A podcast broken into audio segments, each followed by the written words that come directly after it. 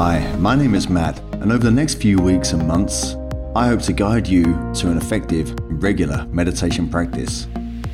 But why do we even need this? I mean, after all, meditation is easy.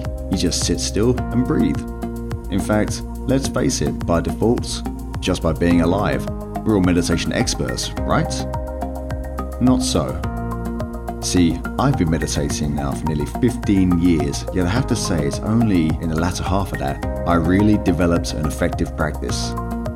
The challenge for me was simply the poor quality of information and guidance available.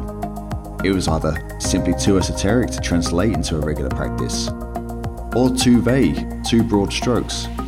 I mean, being told to sit still and breathe is kinda like an investment banker telling me, buy low, sell high. Ah, right, so it's that easy. It's true, but there's more to it than that. The big break point for me was when I finally got hold of the right information and got the right guidance, stripped off all the noise, all the irrelevant stuff, empowering myself to be self sufficient.